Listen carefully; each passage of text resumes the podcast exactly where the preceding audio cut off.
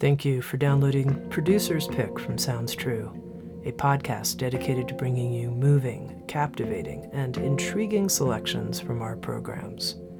In this podcast, the producers have chosen a selection from a program they've worked on, which caught their attention as a unique or special moment in the recording process.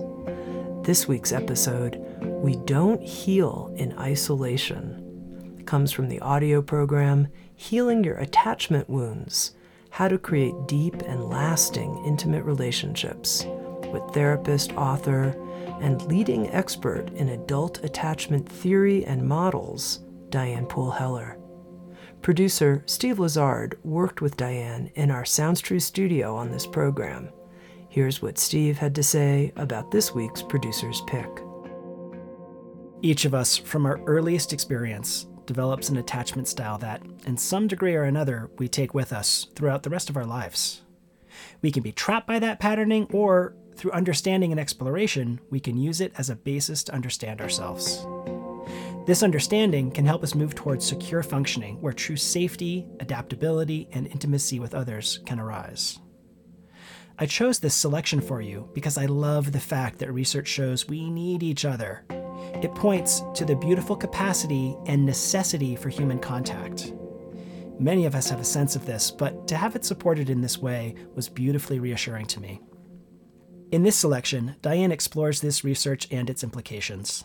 She talks about the nervous system to nervous system training that occurs between two people as a basis for how we learn and interact with others. She shares her ideas on co mindfulness, the idea that we can train ourselves to move our awareness to include another person. Diane also shares her being with, being with, being with exercise, where we learn to explore what's happening in the dynamic relational field between two people. Finally, Diane discusses the internal evolution that occurs from an awareness of I to you to we, a global, all of us perspective, something our society deeply needs right now. Thanks for listening, and I hope you enjoy this selection.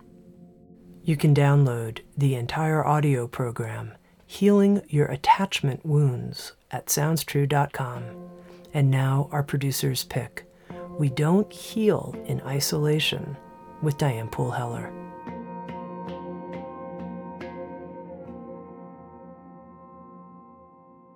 We don't really heal in isolation. We need another caring, present person to be with us on the journey. This is such an important aspect of our recovery. Sue Johnson, for example, has done research on how people respond to going through somewhat challenging medical procedures whether they're alone or whether they're with even a stranger or whether they're with someone that's someone that they know and care about. And there's so much less threat response that gets triggered when we're in the presence of another person when we're facing something difficult. There's another study where you're standing there facing a climb of a steep incline and if you're doing it by yourself, they measure your physiological responses, and there's a huge amount of stress that starts to show in contemplating making the steep climb.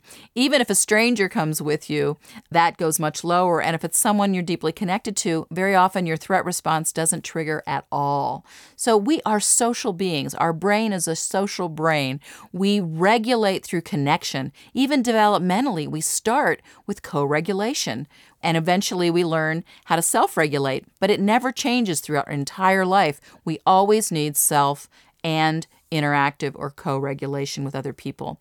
And one of the things that's happening while you're being held or nursed or, you know, being in proximity with your parents in a positive way, your nervous system as a little being, a little baby, is actually imprinting and learning from the adult who's with you that's regulated. It's like a nervous system transfer of information and wisdom. Your nervous system's learning to regulate through their nervous system. They're helping you regulate. Of course, babies are doing some self regulation because even digestion is a regulatory function. But it's so important to have that energetic exchange as infants with parents, but also as we grow up with other people, with our therapists, our teachers, our friends, our human community. Really important part of our human experience. And one of the things we're going to talk about in a while is what happens when people weren't held and cuddled and cared for in a way where they didn't really get that nervous system exchange. Their nervous system actually has a gap in learning of what is interactive regulation. How can I rely on another person to help me through a difficult time? It might not even come up for them as a thought to ask for help, as an example. So, we're going to be addressing that in a little while, but I want you to just sort of notice this capacity of moving with an interactive mutual regulation that happens between people. Now, I like to think of this as um, co mindfulness. Now, we know mindfulness has become very popular and it's such a great tool, and meditation as well. And a lot of times these are focused a little bit on self exploration, which is also very important, and these are essential skills. And we want to think about how do we move that to include another person one of the things that's interesting is I call it the being with, being with, being with exercise. As I'm with you, I have the capacity to be with myself. I can feel what's happening in me. I can be aware of my thoughts, my feelings, my reactions, my energy. I'm aware of kind of where myself is and where I end and you begin. And then I'm also being with you. I can have a resonance to your experience. I can be open and vulnerable to what you're saying and maybe what you're feeling emotionally or physically. I can perceive that. So, first, I'm being with myself. Then, I'm also being with you. And there's a third being with this being with what's happening in the dynamic between both of us. What's happening in the middle? What's happening in between? What's happening in what I would call the relational field? There's me, there's you, and there's us, and what's happening between us. So being with myself, being with you, and being with this other third space of being with the relational field, being with us, all in connection. This is a beautiful capacity we have for human contact.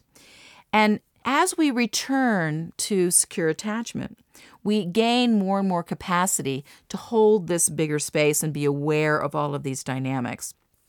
Actually, another interesting thing that happens as we return to secure attachment that's natural for us as we go in that direction is we move from we have a sense of I, we have a sense of you, we have a sense of me, we have a sense of we.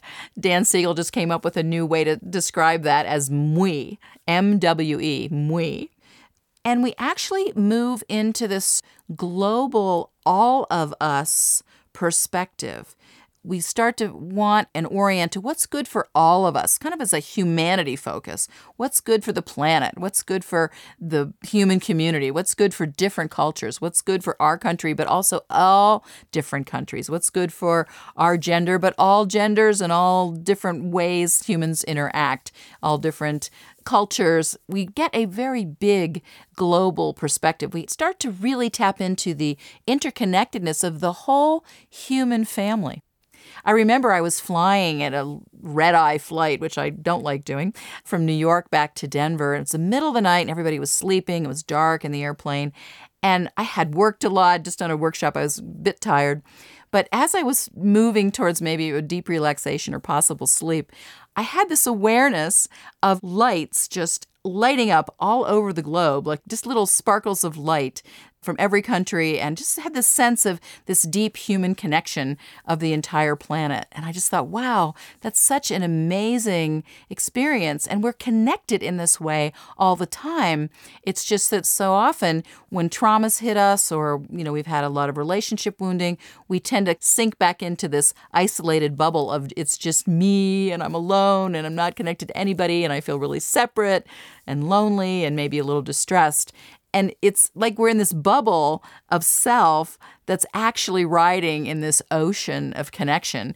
And part of what I want to touch on in our time together is how do we pop that bubble or build a window into it where we start to have access to the huge amount of connection and interconnectedness that we can actually experience.